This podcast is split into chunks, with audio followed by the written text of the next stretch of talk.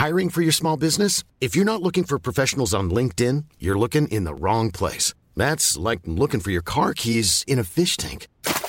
LinkedIn helps you hire professionals you can't find anywhere else, even those who aren't actively searching for a new job but might be open to the perfect role. In a given month, over 70% of LinkedIn users don't even visit other leading job sites. So start looking in the right place. With LinkedIn, you can hire professionals like a professional. Post your free job on linkedin.com slash people today.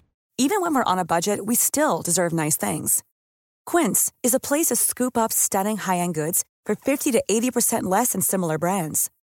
They have buttery soft cashmere sweaters starting at $50, luxurious Italian leather bags, and so much more. Plus, Quince only works with factories that use safe, ethical, and responsible manufacturing. Get the high-end goods you'll love without the high price tag with Quince. Go to quince.com slash style for free shipping and 365-day returns. Hello, and welcome to Film Chat, a podcast all about a chameleon called Danny Moran, who falls from his owner's terrarium and becomes stranded in the desert. He meets an armadillo and a terrifying red hawk, and then he meets an iguana called Sam Foster, who takes him to the town of Dirt, populated entirely by animals. Like non human animals, because humans are animals as well. Some cowboy stuff is going to happen, some Chinatown stuff is going to happen. Uh, the whole thing is going to have a bit of a Jodorowsky, Jim Jarmusch vibe, but with funny animals. Uh, your children will go mad for it. It's what I would be saying if this was a pod adaptation of the 2011 animated film Rango, starring Johnny Depp. Instead, it's just a podcast in which we talk about and review films. I'm Sam Foster, and joining me, a quirky chameleon with the voice of a man who drinks whiskey and respects Australians, Danny Moran. Hey, uh, Australia's a beautiful place. It's, it must be re- protected. uh, hello. On this bumper edition of Film Chat, we review three indie films that were made with budgets that were probably less than what Samuel Jackson spends a year on Kangol hats. First off, I review acclaimed documentary All This Panic, all about a group of teenage girls growing up in New York. It's a film that confirmed my long held suspicion that puberty for women might not be the best of times or the blurst of times. Then me and Sam review the horror film The Eyes of My Mother, which is basically like a Chanel ad version of the grimmest game of Cards Against Humanity ever. We'll be telling you if we thought the film was shit, we did, and whether it's worth seeing, do not see this film. Then we tackle Operation Avalanche, a period mockumentary conspiracy thriller about a group of FBI agents faking the moon landing. This is director Matt Johnson's follow up to his breakout debut film, The Dirties. But is it a small step or a giant leap forward in being good at making films? Very good. Stay tuned to find out. Plus, we investigate what role Robert Downey Jr. will be playing in the two week period every year when he's not Iron Man. We give you all the info on intriguing sounding new British thriller, and we interrogate the somewhat dubious moral lessons of fairy tale films. All of which should leave me just enough time before my latest impression Al Pacino playing Del Boy Trotter, reenacting that scene where he falls through the bar. Ah, I think we're on a winner here, Trig. Alright, play it nice and cool, son. Nice and cool, you know what I'm. Oh, oh no, I'm falling through a bar! Wah! Hoo ha! Films, films, films, films, films, films, films, films, lots of films, films, films, films, films.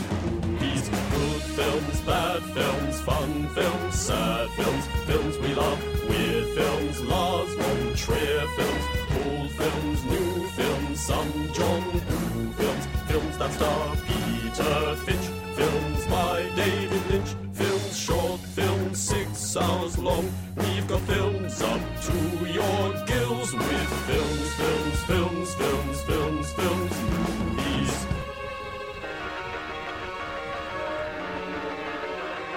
Are you feeling comfortable? Film chat has begun. Little sneaky bit of correspondence this week from Dougal McQueen. He says, Hello, which is a very friendly way to begin a message. So, the best film of the 21st century is already being made, or maybe not, depending on Brexit affected plasticine imports. This is a comment accompanying a trailer for the new Aardman Animations film Early Man, starring Tom Hiddleston. Dougal goes on to say, What's the point anymore? Will Spielberg kill himself? Is Ava DuVernay going to become a horse dentist? Is Film Chat going to turn into a potato grower's drive time show in which Robbie's Party Like a Russian fades inelegantly into a Lincolnshire blight forecast? Let me know now. Wow, it was a very good trailer. I found it charming. I found it very charming as well. The Aardmen always make good films. Even the ones people don't think are good, I think are great. Flushed Away was Flash not, Away was a good movie. it's a good movie. Pirates is good. Pirates is yeah, Pirates is really good, and unlike Flushed Away, but like Pirates, this one is stop motion animated, which is better Yeah, than absolutely. computer animation. You got a bit more of the sweat, blood, tears, and elbow grease of uh, the people making the movie on screen. You know, it always looks like it took an insane amount of effort, and the the lightness of touch that they managed to bring, and like the sort of physicality of it, and the um, slapstick humor is so effective. Uh, just turns all that sort of cartoon nonsense into a sort of work of art. Whereas you imagine some like poor professional spending months and months Yeah, yeah. slowly adjusting little arms to get the exactly the perfect banana slippage. Yeah, Aardman Films is a company where I would see any film they made. Like with Pixar, I would not particularly want to see Cars free or whatever. Yeah. But if it was Aardman's Cars, where it's claymation, that is more appealing to me. Well, Aardman hasn't diluted their quality It's brand true. with sequels in the same way. It's true. Um, They're so idiosyncratic and yeah. such a little cottage industry. Did of you just see like- Arthur Christmas? No, That's one. That's a hole in my Aardman viewings. Well, we'll have to check that out before we watch Early Man. Yeah, yeah. We got to we got to check that out. We got we got to check that shit out, man. Arthur Christmas. It's it's definitely one. I mean, that kind of falls into the category you're talking about, where like I would have no interest in that movie except the fact that it's an Aardman animation. Yeah, exactly. I think that might be one of the computer generated ones as well. But, Oh. but still, Flushed hmm. Away is good. It's got those funny mime frogs. It's got some good stereotypical French humor. You know, Yeah, some good Frog, jokes about French people that I that I that I found hilarious. voiced by Jean Reno. I hate the French now because of Brexit. Yeah, they Brexited us, right? That's what happened. Well, they're just more foreign than they used to be. You know, we've, we've pushed them away. They're like out of the picture. Sorry, we've become the supreme uh, crown jewel island that we were born to be, and we've thrown off the shackles of the Yeah. other countries. I never really got past the Battle of Hastings personally. Me neither, really. Hold, holding that grudge for like ages. Yeah. William the Conqueror, fuck off, mate. Fuck off. That's why I'm opposed to the British royal family because they got that German and French, like Norman blood, Oh, God. you know, stretching back generations. Yeah. And Where's- even, even to be honest with you, even the Anglo Saxons are a bit too foreign for me. I never really got over like the Viking invasion. me neither. I mean, bring back Ethelred the Unready is what I say. I agree. Bring him back ASAP. Where's Ethelred's family? He must have a lineage somewhere. Yeah. Actually, anyone who's got Roman heritage, I find a bit objectionable. Yeah. I never really got over the invasion of Caesar. I'm really more of a uh, pre. I'm more of a druidic Celtic kind of, uh, yeah. na- you know, white nationalist. If you're not covered in woad, I don't want to know you. Yeah, you better be covered in woad, and that better be backed up by your DNA. All right, or your not your DNA, your genetic history, or whatever. I don't know the biology behind it, but all right, I'm not an expert in the race, the racist science that I'm relying on, but Listen, I'm not a racist scientist, okay? I'm just a racist. I'm just a exactly. I don't have technical knowledge to justify. You know, I don't know how to measure a guy's skull to determine his purity. All right, I don't know. All I'm saying is that it is correct. All I'm saying is if you measured mine, It would be like it would be great. it would be so good. All right. Yes, I'm half incredibly great. American. All right, but that half just comes all the way back to uh, Celtic druids. It's just uh, it's not really foreign. It's just visiting. And that is why Early Man is going to be the best film ever made for uh, racists like you and I, because it depicts a time of greater racial purity in an earlier stage of the human race after they left Africa, but and become white, uh, but um, uh, you know, but not too uh, late on. yeah. The That sort of sweet the, spot the the sweet middle. spot, the real sweet spot of ancient history. So I'm hoping that sort of ethnic purity is going to be a significant focus of the film, which I imagine it Yeah. will be. Well, most of the Aardman films are pretty nationalistic. They are actually, aren't they? Well, we started this as a joke, but are there any char- diverse characters in Wallace and Gromit? I know it's not really a point because it's set in a sort of fictional. There's not that many human characters at all, like are there? Yeah. So there's not that much room for diversity. But I honestly don't know. It's a good question. We'll have to have to investigate that one. We'll think be back next week to give you a judgment on whether uh, Nick Park is uh, secretly racist or not. It's probably not, is he? I just- well, who knows? Who knows? You never know until you look into these things. I certainly hope he isn't. Thanks, Dougal. Thanks, Dougal. you really inspired us to go on a sort of very odd tangents there. no, but it all came full circle. That was that was top radio. Superhero films announced, casting rumors leaking out. M. Night Shyamalan's film is hated, Paul Thomas Anderson's is fated, Meryl Streep's Oscar tipped, Matt Damon's in a viral vid, Michael Bay's made a mint.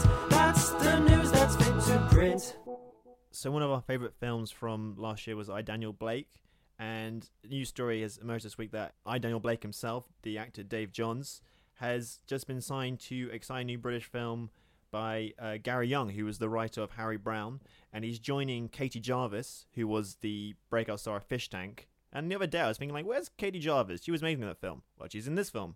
And uh, Kathy, There's Katie Jarvis. there's Katie Jarvis and Kathy Tyson, who was the lead in Mona Lisa. So it's like three iconic British character actors in the same movie. And the film is going to be about a doctor of pathology played by Tyson, whose son was murdered, and believing she has tracked down the young man responsible for his death, she captures and tortures him, which only leads to more tragedy. Laugh a minute. Laugh a minute.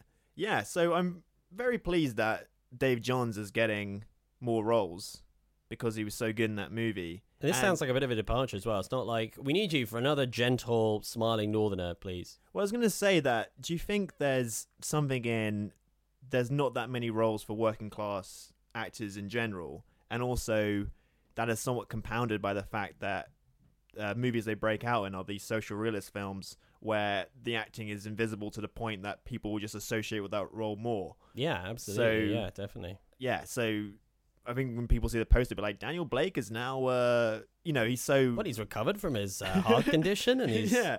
he's in films now? I mean, I'm excited it's going to work. Harry Brown is a bit of a politically ugly movie, and this film sounds Well, like that's a what I thought when I saw it. I was like, Harry Brown, like, isn't that some sort of like ultra reactionary, like the Asbo kids need to be shot to death or something? like, we need to get Carter to shoot these Asbo kids. That is basically the film. isn't it like Gran Torino London edition or something? Yeah, essentially. So I'm hoping that. I mean, it all points towards a slightly right wing Daily Mail view of Britain, Yeah. but Well, it's. I think it's very hard to make a film about kidnapping and torturing criminals that is not in some way reactionary. I think you fall into 24 type areas like true. pretty rapidly, but you never know. You never know where it's going to go. Did you see sort of promise in Harry Brown? I mean, did it seem like something where it's like a thriller that had unfortunate political political implications, or did it seem more like something that's written with like, you know, damn these kids kind of a attitude?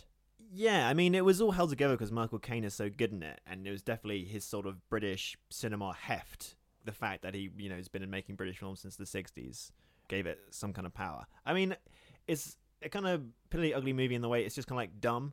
So like all the as there's no nuance to the Asbo characters. There's, these kind of feral. They might as well just be zombies because Yeah, they have yeah, no yeah. character. So I don't know if it's just a case of just lack of nuance in the writing. It's not really making a point, but just couldn't be asked to give backstories to these uh, antagonists. Mm.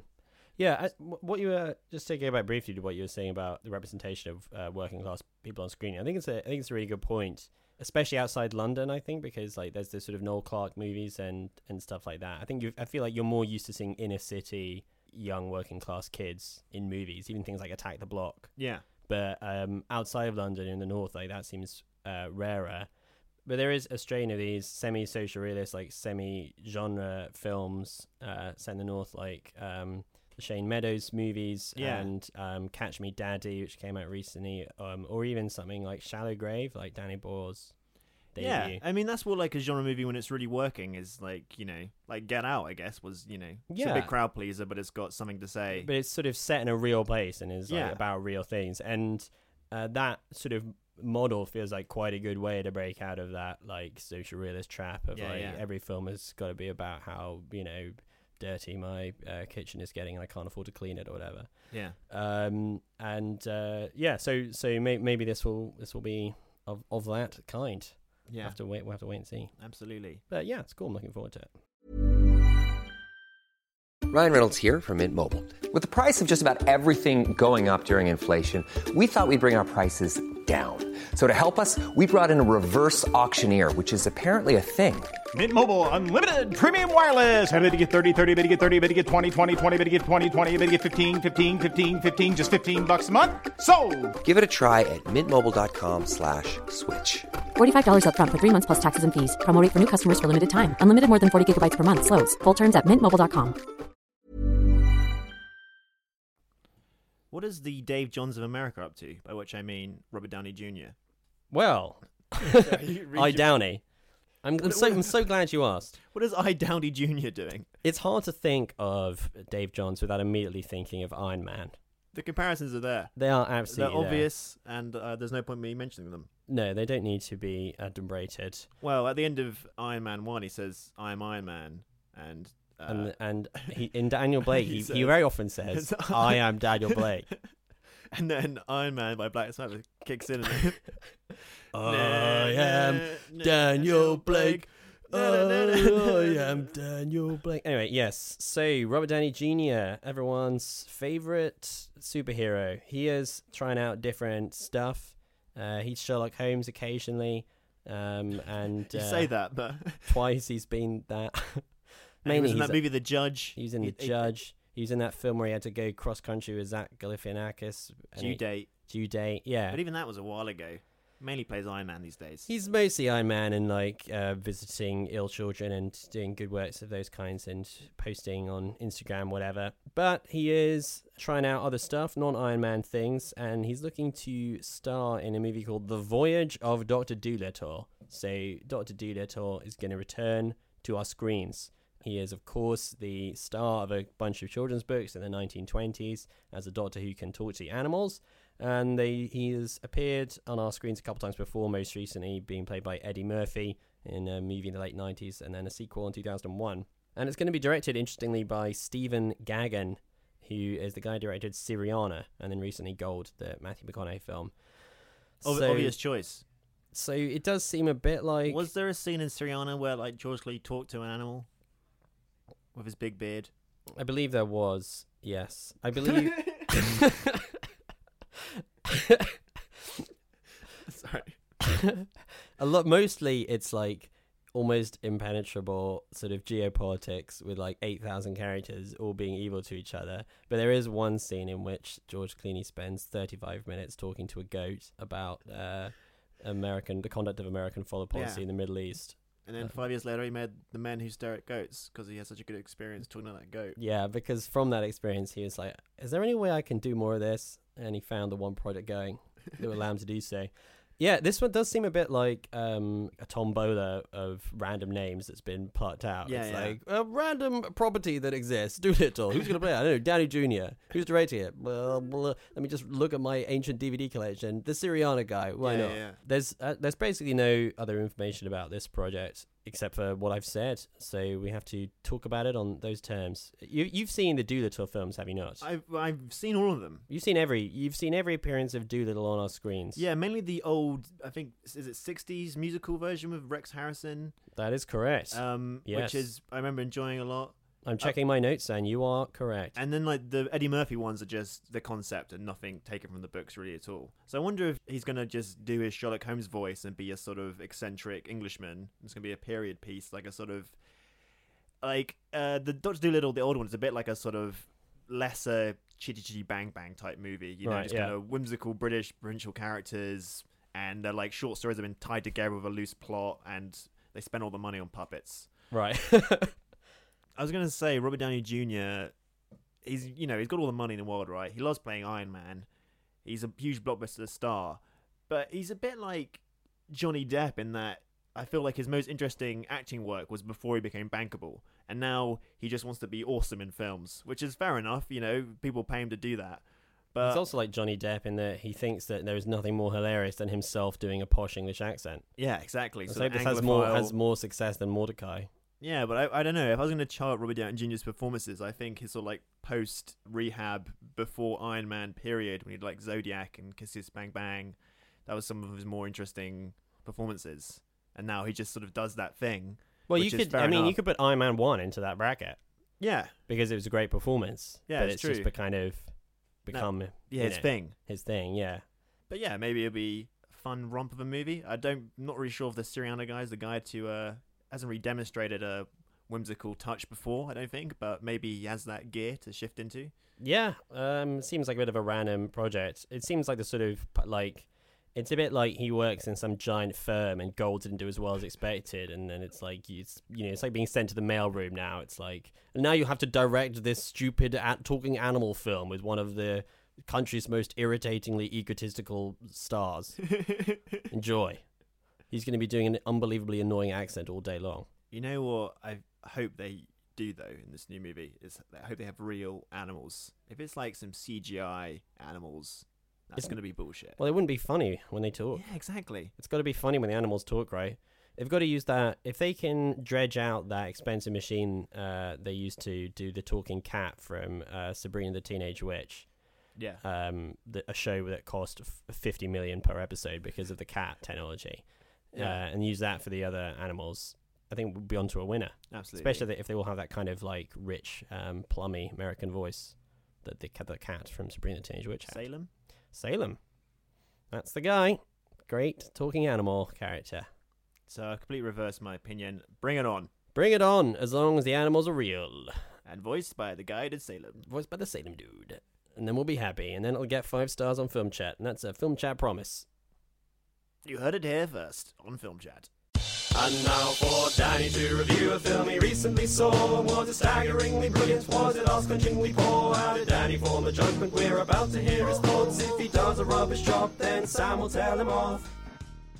Okay, Danny, All This Panic is a very exciting name for a film. It is a documentary.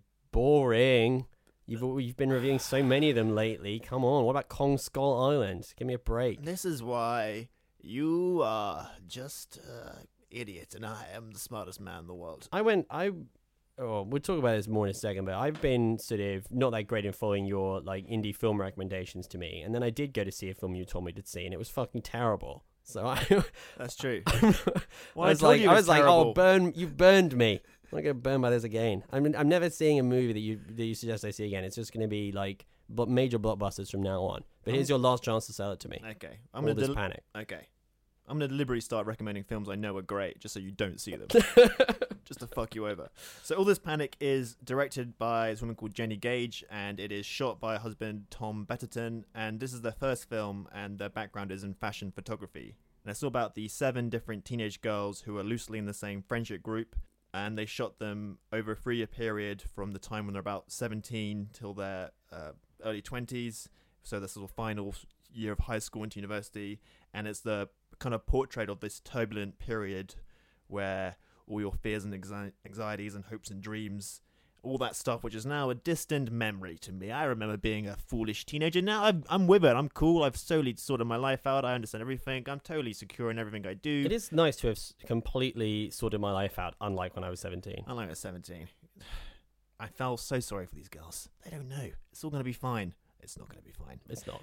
So I really liked it. It's a very impressionistic film, which doesn't really have a very strong concept or structure to it, but it's more just a collection of really well observed moments um, put together to form like a thematic journey. And it really amused me, and this might be a bit of a broad statement, and might be ruining my ignorance here, but I think it captures the intensity of female teenage relationships, which in my experience are far more intense than male ones.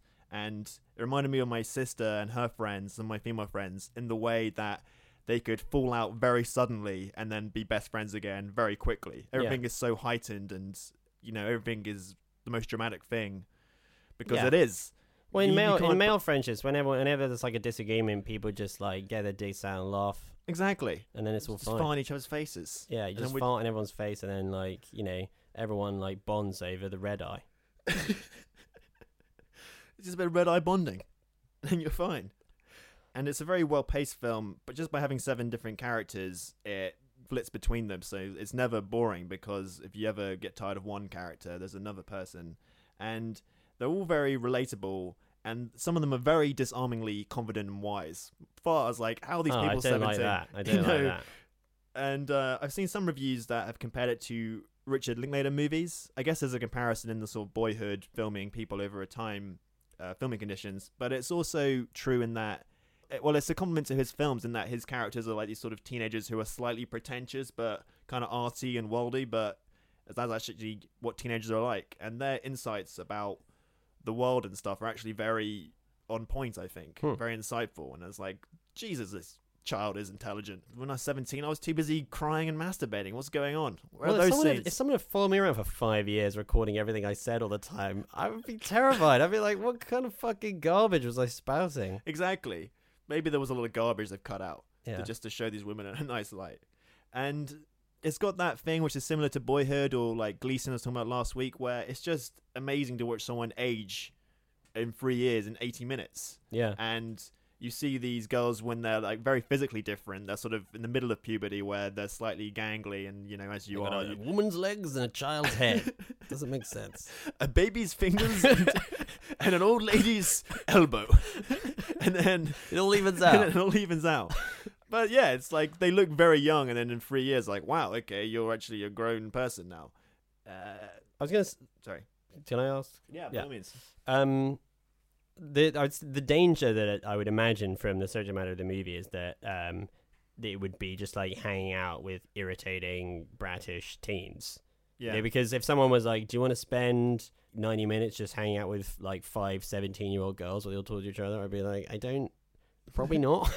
like you know, obviously the the process of growing up is relatable, but I I could imagine there being a danger that it would just be like watching a sort of really bad episode of Girls, but you know, with even younger and more self involved. Well, or they is it just that they've like found, um, found- girls who are who yeah. are who are interesting and who you want to hear talk and like you know whose Absolutely. lives you enjoy. there was there's definitely a couple of the characters who are a bit like that. Maybe a better way for me to make a comment is just like, did you find any of them irritating? Like, were they all nice?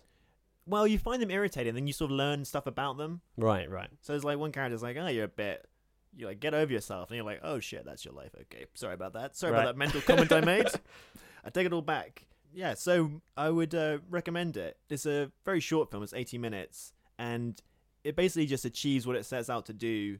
In that it's very funny, it's very insightful, and like very universal, just because of its subject matter, and they're very relatable. These characters, because we all feel a bit lonely and afraid and scared of the future at that age. So well worth a watch. It will be on at all your usual art house haunts, and then I imagine it'll be on demand. So if you're a woke guy and you want to know what it's like to be a lady going through puberty, watch this movie. Don't I'm saying it like this. I do want to know that, and I will do that. Just trying to inhabit the perfect audience response. Sam and Danny both watched the film and they decided to record a few opinions on the things they saw. You're gonna hear them in a moment or so. There could be angry disagreements, but their views are normally quite close. A joint review shared between two podcast brothers. Do they let one another speak or do they interrupt each other? The light is on, the guys are in, so let the chat begin.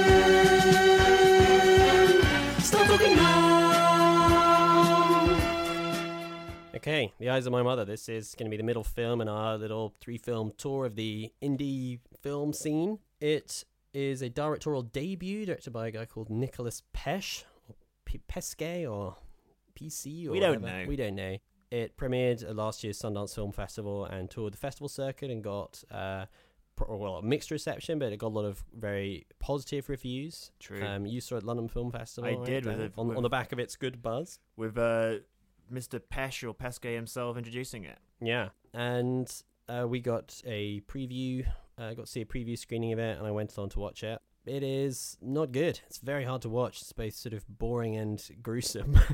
um, it drags, and it's It- only 70 minutes long. it drags. It features a lot of actual dragging, um, and it also drags like uh, in pace. So basically, the setup is um, it's about a uh, young woman called Francisca, or Francisca, who lives with her uh, mother and father, and we see her at the beginning as a little girl. Um, it's all shot in like crisp black and white. It looks like a Bergman film or something. Um, it's a period film, uh, set in like I know, the fifties probably or something like that. You know, the Probably. past, the, the past and everything was cool, um, and everyone wore lovely floor dresses and stuff. Um, and at the beginning of the movie, her home is uh, invaded by a stranger, um, and this has a big impact on her.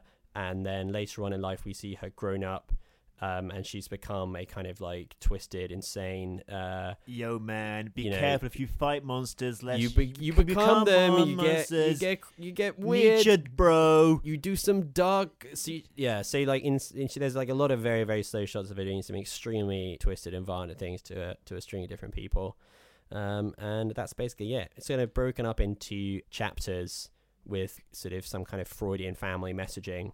I think my like slight concerns about the movie's pretentiousness was tipped off when like the chapter headings will have like Roman numerals and you Yeah. know, I mean the use of them in and of itself. I feel like it's a bold thing to do.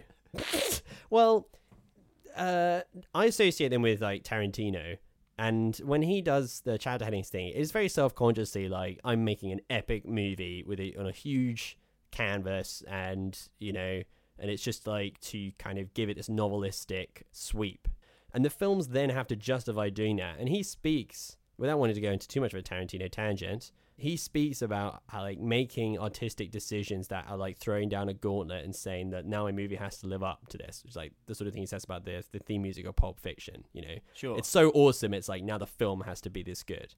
And I, chapter headings, I feel like a similar kind of thing. And that if you if you put them in, it's like saying that I've got a thing to say. It's like this is a meaningful film. Well, here's the there's crux an, of there's the issue. analysis exactly, and like this is the problem with the film is that it's made in this very self-consciously arty style, very slow, very it has to be said very beautifully photographed, but a lot of like lingering shots. Everyone does everything in a very stately pace, and with these touches like the chapter headings and all these like artistic flourishes, like the, it's in black and white that suggest that there's some kind of program behind the movie or some ideas informing it, and it really it really is just that it looks cool. Yeah, it's a Um, very empty movie. Well, the, the the press pack that came with the preview screening um, had an interview with him in which he said that he sees himself as a visual storyteller foremost or something like that. And what that really means is like he just likes pretty pictures, Well, yeah. And there is very little story to tell really with this movie. And I think what sort of gave me such a negative reaction from watching it is that it's a very surface kind of film, but the way in which it tries to invest itself with meaning is so hard to watch because it's so gruesome. Yeah, it's sadistic. It's, It's sadistic, yeah. It's just, but it's just, it, it's pointless. It's just for its own sake. It's, like it's like Eli Roth. It's like an it's like Saw or something, or like an Eli Roth movie, but with the aesthetics of you know a Bergman film. Well, basically, there's just like uh, there's nothing about it that's real. It's okay there's a heightened world, but there's no psychological realism. There's no emotional realism. It's just uh, you sent me this one review. It's like it exists in a void of contrivance. Yeah, yeah, where basically things just happen because the director thought, "Isn't this a bit fucked up? Let's do this." And I'm just echoing what you're saying now, but it's it's okay for a film to be a bit empty and just look pretty, but it's got to have some reason for you to watch it. Yeah. And because it's so sadistic and needlessly violent, that's just not fun to watch, and it's not in service of anything. So it's okay if your film's really violent, if it's in service or something, and it's okay if your film's a bit empty, if it's fun to watch. But this is like the Venn diagram of both of those. Yeah. In the middle is like the unwatchable worst attributes from both those types of movies. yeah, absolutely. Yeah, it made me feel like I was watching a s- like a school play. It's like a student film. yeah, very. Much. I mean, it's very yeah. obviously a student film. Like he, he clearly is the sort of uh, Got the David Lynch Eraserhead poster on his wall. Yeah, um, yeah, yeah, yeah. But like, he probably made some great grad film, you know, that he spent forever on and everything. And it's very meticulously made. It's obviously a passion project, but it feels like the it feels really immature, basically. Yeah. You know, like it's basically like let's dress up and do some fucked up things, but with a big budget and a lot of time and effort put into it. And Yeah. and it's weird seeing it getting all these all these raves. I think it's a real like Emperor's New Clothes sort of thing. It just looks pretty. Yeah, it looks pretty. But it's like it's it looks pretty, but it's not even like put together well. Like the pacing of it is off. It's just all the shots take too long. There are shots that take forever for absolutely no reason. That's how you know it's important. That's how you know it's important. Is that well? Like, but that's such an obviously empty gesture towards like meaning. You know, you can tell it doesn't have the rhythms of a of an assured filmmaker. You know, No. it just has the photography of one, basically. If you you could browse the still images of it on Google, and that's probably the best way to experience the movie. Yeah, when I put this review on YouTube, the images that will accompany it will be better than the film. Yes, itself. That's the way. That's the if you're watching this on experience it. YouTube, you're watching the best version of the film right now. My favorite film stars Bridget Bardot. She's the queen, but she wants to be in radio. So she starts a podcast with her friends, and the terrorists try to stop her, but she beats them in the end. So, Operation Avalanche. This is the new film by Matt Johnson. He made a bit of a name for himself a few years ago with the film The Dirties, which is very good. I would highly recommend it. It's all about uh, two film students who are making their student film, but then one of them might be taking the film too seriously. and it was a really inventive indie film. I love that. That like, if you'd asked me, if I watched this movie and you were like, "What is the debut movie this guy about?" yeah. I basically would have guessed exactly that. Yeah, and so following from that, he's got a bit more of a budget and how to use it. He obviously made a film about two film Students. film Like- geeks at the CIA who go to NASA during the space race because there's a Russian mole and they go there to investigate who the Russian mole is. But while there, they learn that NASA, in fact, cannot land on the moon in 969 as JFK promised. And so, being the ambitious film nerd he is, he decides that he can fake the moon landing and thus preserve America's greatness. And here is a clip of Matt Johnson pitching him and his partner, played by Owen Williams, to be the guys to investigate the Russian mole. Actually, Director Brackett, I'd like to make a pitch for major research to be moved onto Operation Zipper next. What the hell are you doing? You guys are trying to put a field agent inside NASA posing as a scientist, and Agent Williams and I don't think it will work. This mole, if he's there, could have been at NASA since the early 60s. He's going to spot one of our guys pretending to be a rocket scientist instantly. We need to send people who are going to look like they have no idea what's going on. Us, as a documentary film crew, we can pretend that we're from the National Education Television Network filming the definitive Apollo documentary. We're there to chart the race to the moon. Smart idea. No Soviet mole's gonna let anyone openly film them. Well, Director Brackett, we're filming you right now through the window. So I really loved it. I think it's got a lot of flaws, but it's done with such exuberance and such fun. It's kind of like the opposite of Eyes of My Mother in that they're both made by these film geeks, but one of them you imagine would be fun to hang out with. Yeah, exactly. And Yeah, uh, Matt. Johnson, who wrote, directed, and starred, and he's basically sort of playing himself. He's exactly the same character from The Dirties. Uh, I think he just has a lot of sort of boyish charm that kind of carries you through some of the more outlandish moments in the film. Yeah, I mean, uh, definitely part of the charm of it is that you can see so clearly his own personality reflected in the film itself and in his own character. Someone who, in the film, is this sort of driven guy who will stop at nothing to achieve his goals, except he's really nice and his goals are always charming and, uh, and he's super creative. And it's like, I love how his creativity and invention that goes into the movie is reflected in his character as his character makes the movie. Yeah. And, and that you can you know go uh, overboard with the meta stuff but the, Yeah, the yeah. film is never really about meta commentary so it's not trying to you know make any kind of comment with it it's just charming it's just like a charming fast of the film Yeah, I should explain a little. It's like it is sort of a mockumentary loosely, but a, it really stretches the definition of a mockumentary. Like, why are they still filming this? it's this kind of like but yeah it's like it's like a found footage movie but it, it it obviously devolves into that thing like all Yeah. found footage films where like any human being would not be shooting that now but like yeah. they do anyway especially in an age when like you know film was expensive and Yeah, yeah, they're on- burning a lot of it makes no sense yeah But to make the film, because it was still low budget, they went to NASA where they have ground control preserved for all these tours and pretended to be a documentary film crew as they do in the movie, but just dressed in 60s suits and then use that footage and spliced with archive material. So it, a bit like the Dirties, like all the you could say limitations of their production is sort of built into the plot in a Mhm. way which makes you forgive a lot of it. It's about a group of filmmakers infiltrating NASA and then trying to fake the moon landing by hustling their way through it.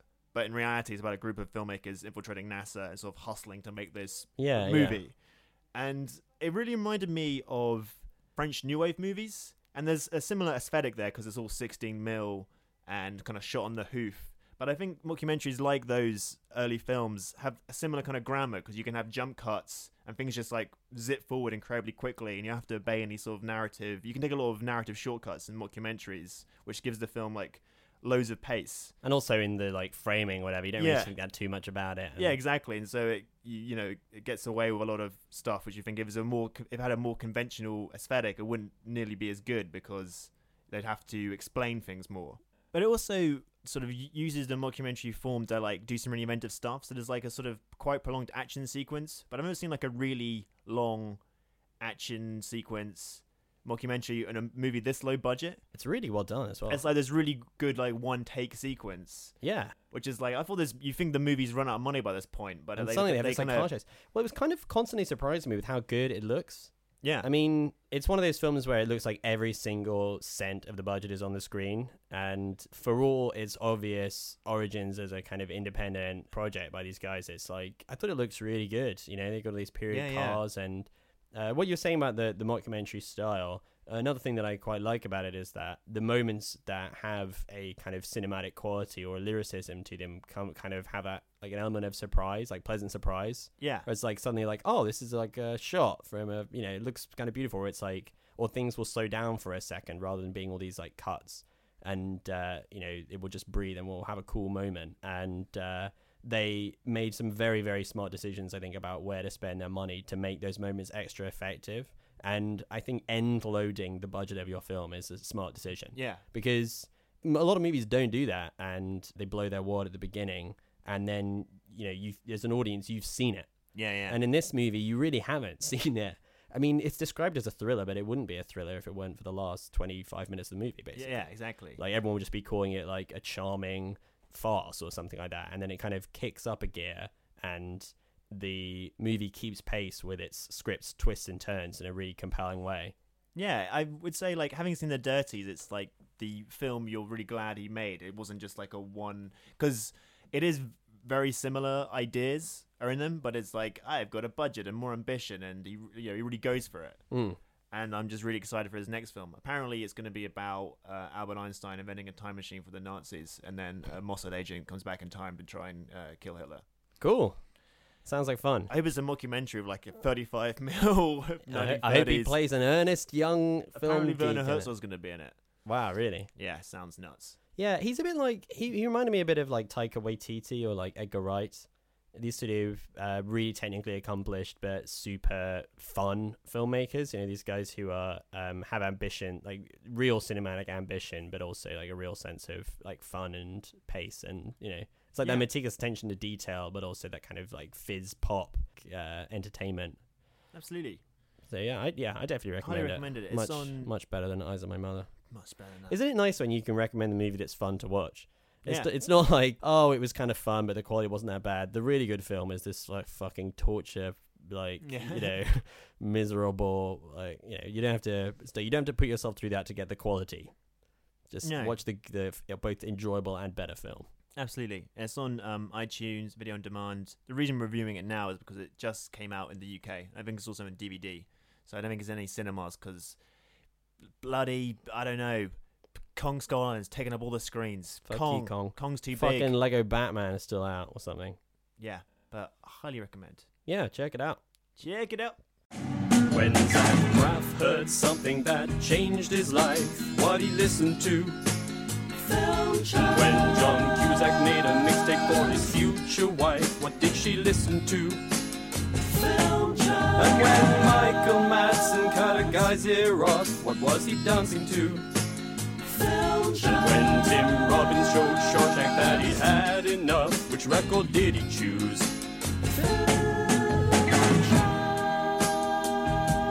Yeah, yeah, yeah, yeah, yeah, yeah.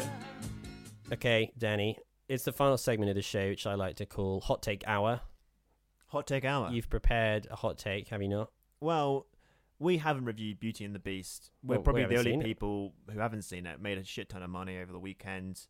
Uh, everyone was excited to see it. Apparently, reviews have been sort of mixed to positive. I'm too loyal to the original cartoon. I refuse. I don't want to see them in, in full uh, Yeah. human flesh and beast flesh.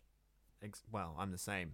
But something I was thinking is that how when they uh, redo these fairy tales, there's an opportunity to re-examine the morals of the fairy tales because these stories are hundred years old, and they, you know, they modernize them a bit in a sort of, uh, you know, they have some sort of '90s comedy aspects to them. Yeah. But now, are they morally up to scratch? Well, yeah. Sometimes they can reflect, you know, uh, regressive values. exactly. Usually, usually, what modernism means is that like the female characters are like feistier.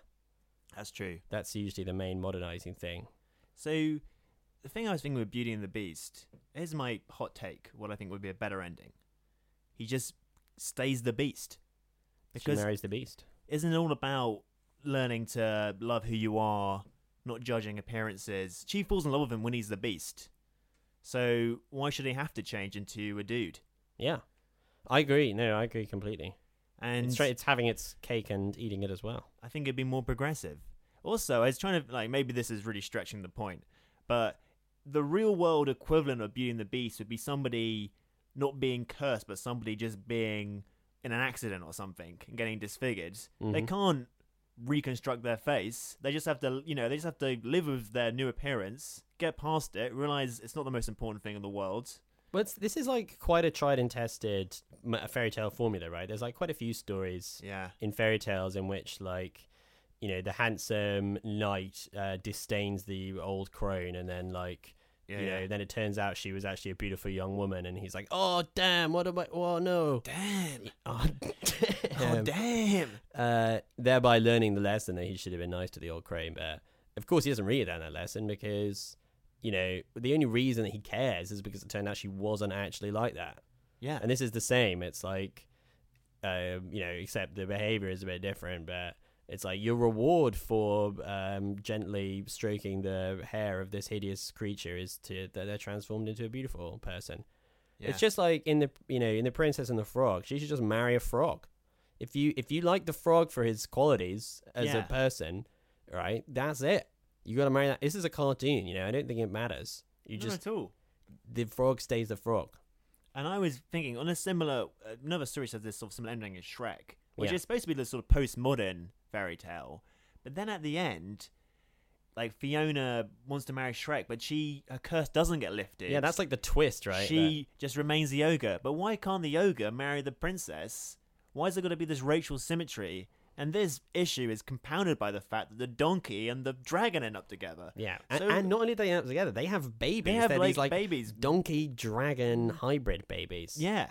So, I mean, if there's like a sort of racial metaphor to Shrek, it's like, thank God I fell in love with this black guy, but I've also become black, or I fell in love with this white guy and I was from white. You know, yeah, absolutely. No, it's like the uh, yeah. There's this odd kind of racial purity aspect to the to the or anti-miscegenation, I guess I should say. Yeah.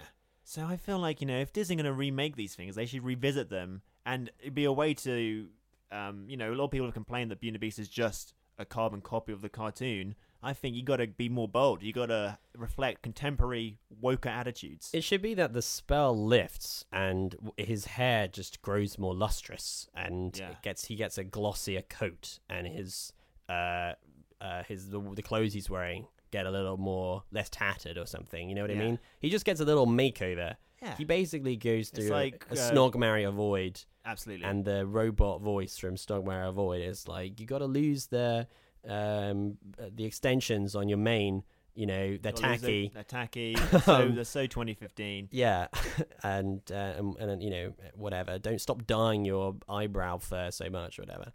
Um, and then he just comes out looking like a classier beast, and that's what she gets. And there's Yeah. a bit where she's like, "Oh, I thought you were gonna be a handsome prince," but then she realizes she's being, you know, shallow. I mean, there are other problematic aspects to the story as well, which is that like it does involve, you know, he does behave quite cruelly, doesn't he? Yeah. I mean, in a way, the angry mob is somewhat justified. Let's be fair It's true. basically in the movie the problem is that uh, or in the story that uh, he is a acts like a gentleman and the men of the town act like pigs but like only one of those people kidnaps her father you know yeah.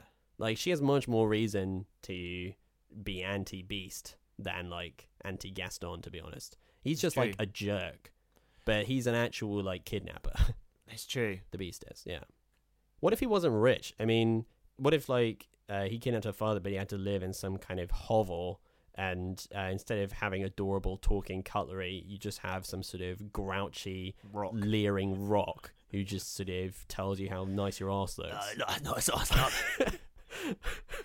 Our master's gonna. He wants you to have dinner with him tonight. yeah keeping it tight Keeping it tight, No, I can see why he's kidnapped you Belle you know, Yeah. then it, he wouldn't. Then it wouldn't be seem so great. And then she's like, she just falls in love with the castle and the. You know, It's, it's true. just- she, just it- she literally falls in love with the cutlery.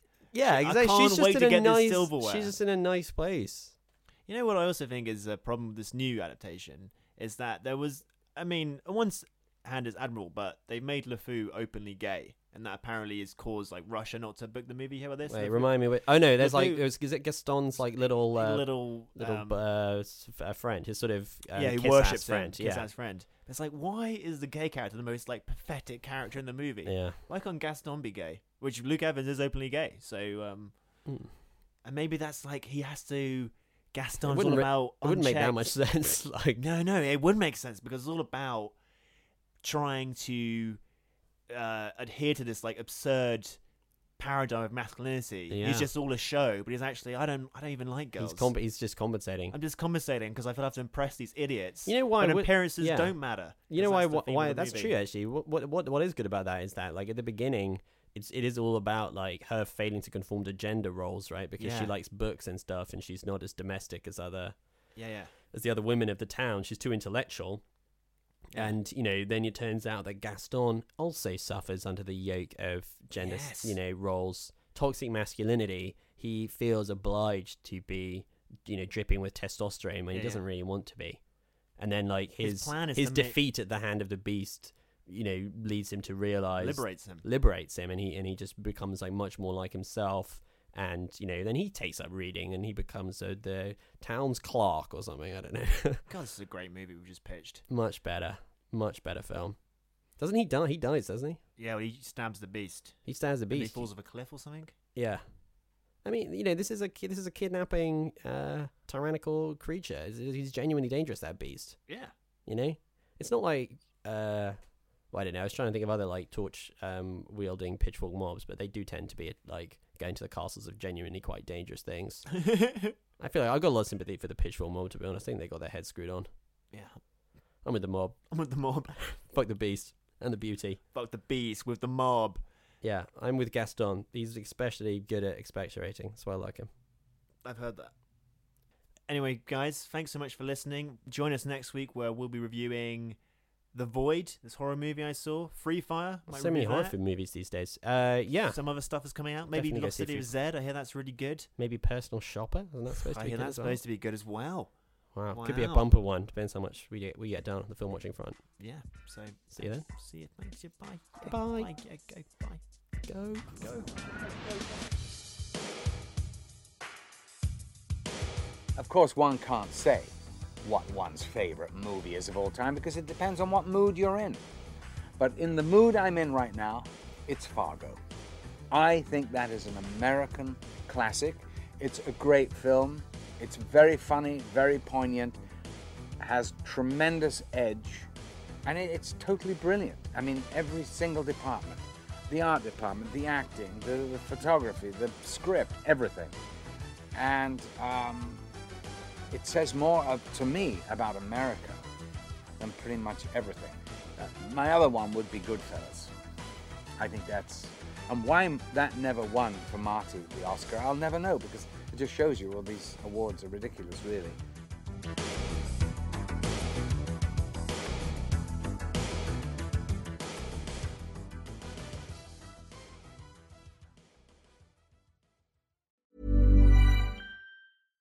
Hi, I'm Daniel, founder of Pretty Litter. Cats and cat owners deserve better than any old fashioned litter. That's why I teamed up with scientists and veterinarians to create Pretty Litter. Its innovative crystal formula has superior odor control and weighs up to 80% less than clay litter. Pretty Litter even monitors health by changing colors to help detect early signs of potential illness. It's the world's smartest kitty litter. Go to prettylitter.com and use code ACAST for 20% off your first order and a free cat toy. Terms and conditions apply. See site for details. Planning for your next trip? Elevate your travel style with Quince. Quince has all the jet setting essentials you'll want for your next getaway, like European linen, premium luggage options, buttery soft Italian leather bags, and so much more.